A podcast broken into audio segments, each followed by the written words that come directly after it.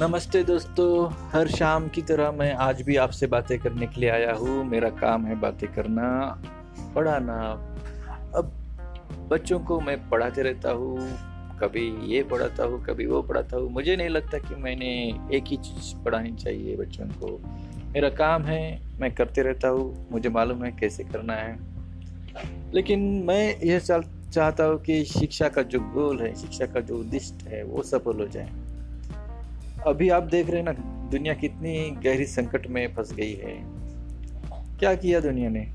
Science ने तो खूब तरक्की की। हमको जंगल से जानवर जैसा जीवन था, हमारा वहाँ से उठा के देखो, हमको कितना अच्छा जीवन मिला है।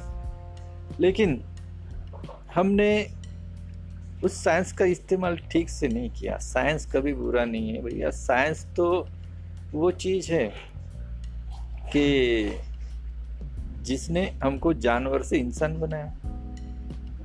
लेकिन अगर हम उसका इस्तेमाल ठीक से नहीं कर रहे, समझो हमने आग ढूंढ के निकाली और हमने जंगल को आग से जला दिया, क्या होगा हमारा?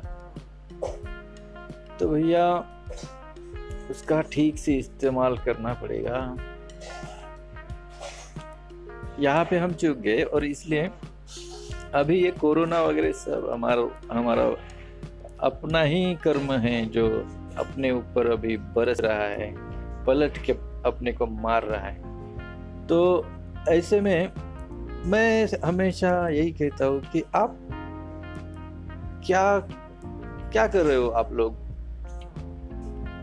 आप लोग अभी भी देखो, एक तरफ़ हमको जान बचाने की नौबत हमारे ऊपर है और दूसरी तरफ़ हम सोचते हैं कि बच्चों को चलो लाओ, पढ़ाओ स्कूल में। अरे भैया असली पढ़ाई वो है जिससे दुनिया सुंदर हो, स्वर्ग बने। साइंस बहुत पढ़ के कोई फ़ायदा नहीं, अभी अब हम घरों में छुप के बैठ के तो उसको कम पढ़ो, लेकिन इस्तेमाल ठीक से करो। हमारे जीवन में जो डिसिप्लिन होना चाहिए, उसको इस्तेमाल करने का, वो टूट गया। अब जीवन दुखी हो गया।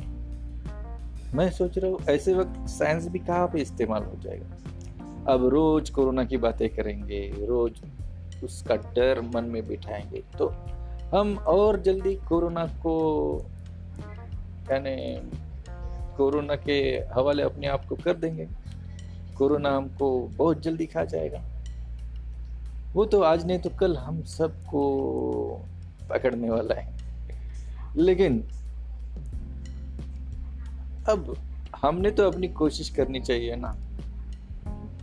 तो मैं भी इन गीतों के द्वारा अपने आप को खुश रखना चाहता हूँ, अपने दोस्तों को खुश रखना चाहता हूँ, अपने स्टूडेंट्स को खुश रखना चाहता हूँ। अभी ज़रूरी है खुश रहना। मन को हमेशा मन में आने वाली निगेटिविटी की ओर से पॉजिटिविटी की ओर ले जाना।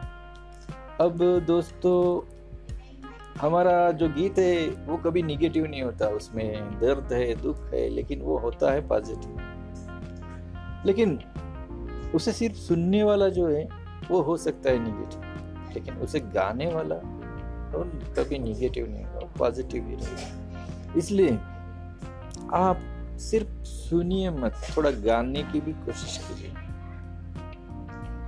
तो फिर समझ में आएगा कि उसमें नेगेटिव नहीं उसमें भी एक मज़ा है। अब, मैं यह बात पूछता हूँ आप लोगों से, सब जो आप कितने भी पढ़े लिखे हो, होशियार हो, लेकिन आपका बर्ताव, आपके मम्मी से ठीक नहीं है तो क्या आपकी मम्मी आपको पास आने देगी? या आपको देख के दूर भागेगी या फिर आपके पापा हो, आपके भाई हो, आप उनसे अगर बहुत झगड़ रहे हो तो नहीं आएँगे। मैंने खुद प्रैक्टिकल किया है इन बातों का।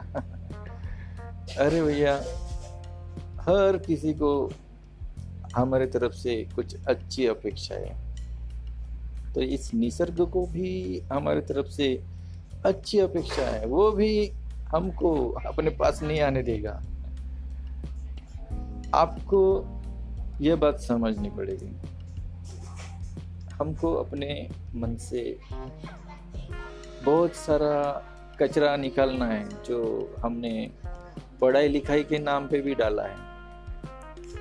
दोस्तों, हमको उस दिशा में जाना है, जिस दिशा में हम सुखी और शांति से जीवन जी सकें हमको वो समझना है जिससे हम सही मायने में तरक्की करेंगे। दोस्तों, हमको इसलिए सबसे पहले प्यार प्यार सीखना पड़ेगा।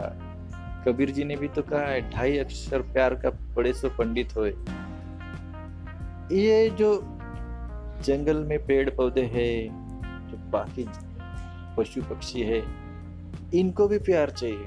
और हम लोग इतने कैपेबल है कि हम उनको प्यार से रख सकते हैं। अगर उनके लिए अच्छा जंगल तैयार करके दिया हमने, अच्छे हैबिटेट्स उनके लिए बनाए तो ये हमारा बहुत बड़ा प्रेम है उनको। लेकिन अगर हमने उनको उद्वस्त कर दिया, क्या किया हमने? बहुत बड़ा पाप किया। लेकिन हम तो तरक्की पसंद लोग हैं ना, हमको उस तरक्की मतलब क्या, जंगल उजाड़ो और शहर बसाओ। अब भारी पड़ रहा है ना भैया। ये जानवर तभी वायरस छोड़ते, एक रिसर्च है कि जब उनको बहुत दुख होता है, बहुत परेशानी होती है, वो अपने बचाव के लिए वैसा करते हैं। कर दिया उन्होंने वैसा। आगे और ज़्यादा बड़े खतरनाक वायरस आएँगे। सिंपल है। सिंपल है। ये जंगल तोड़ना बंद नहीं हुआ। और प्राणी दुखी होते ही जाएँगे, फिर वो और खतरनाक वायरस छोड़ते ही जाएँगे। अब इन सब समस्याओं का एक ही एक ही उत्तर है, एक ही जवाब है, और वो है प्यार। ज़िंदगी प्यार का गीत है। इसे हर दिल को गाना पड़ेगा।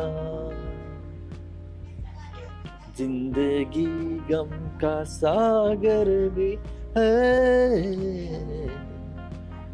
हंस के उस पार जाना पड़ेगा।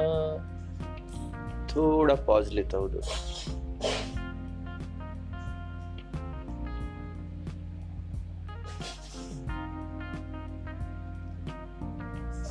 लो भाई, आ गए हम। अब मुझे आप बताइए, ऐसा कौन सा रिश्ता है जिसमें प्यार की ज़रूरत ना हो और हमने प्यार नहीं दिया तो उसमें क्या होगा उस रिश्ते में? बेटे का जन्म हुआ और बाप ने अगर उसे पालन पोषण करते वक्त सिर्फ़ खाना पीना दिया और बदले में पढ़ाई लिखाई कर रहे कर रहे, मार खिलाई। तो क्या सचमुच बेटा बड़ा होगा? नहीं भैया नहीं। वो गीत कितना अच्छा है?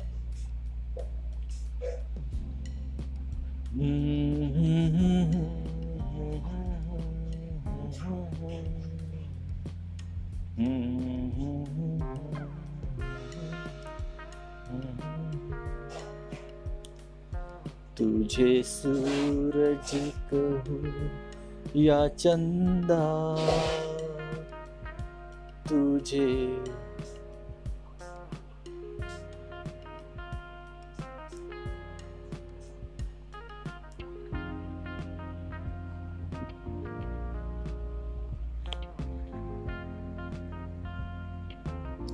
क्या है भैया?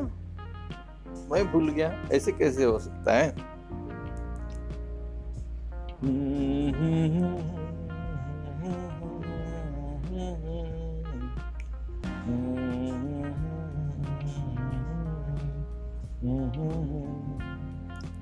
तुझे सूरज कहूँ या चंदा, तुझे दीप कहूँ या तारा, मेरा नाम करेगा रोशन, जग में मेरा राज दुलारा।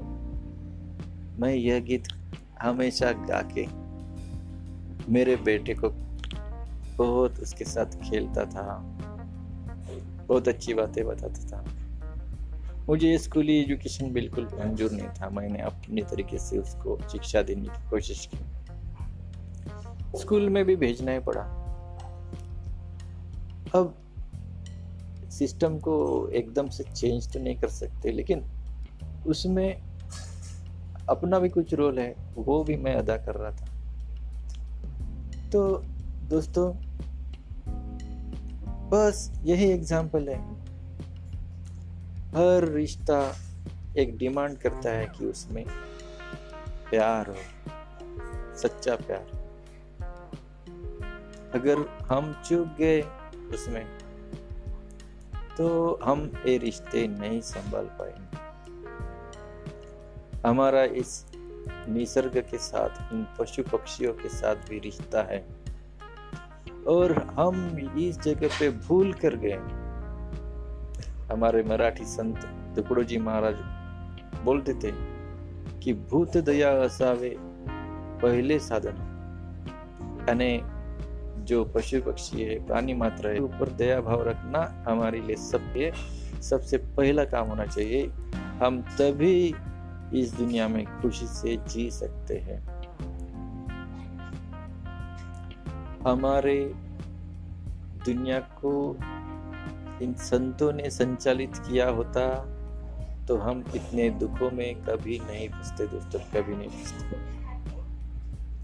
हमारी दुनिया को संचालित करने वाले कुछ ऐसे लोग हैं, जो प्रैक्टिकल बन गए हैं, बहुत प्रैक्टिकल बन गए हैं। और उनको ऐसे लग रहा है कि नहीं, हम तो ऐसा ही करते जाएँगे, कुछ नया रास्ता निकालते जाएँगे।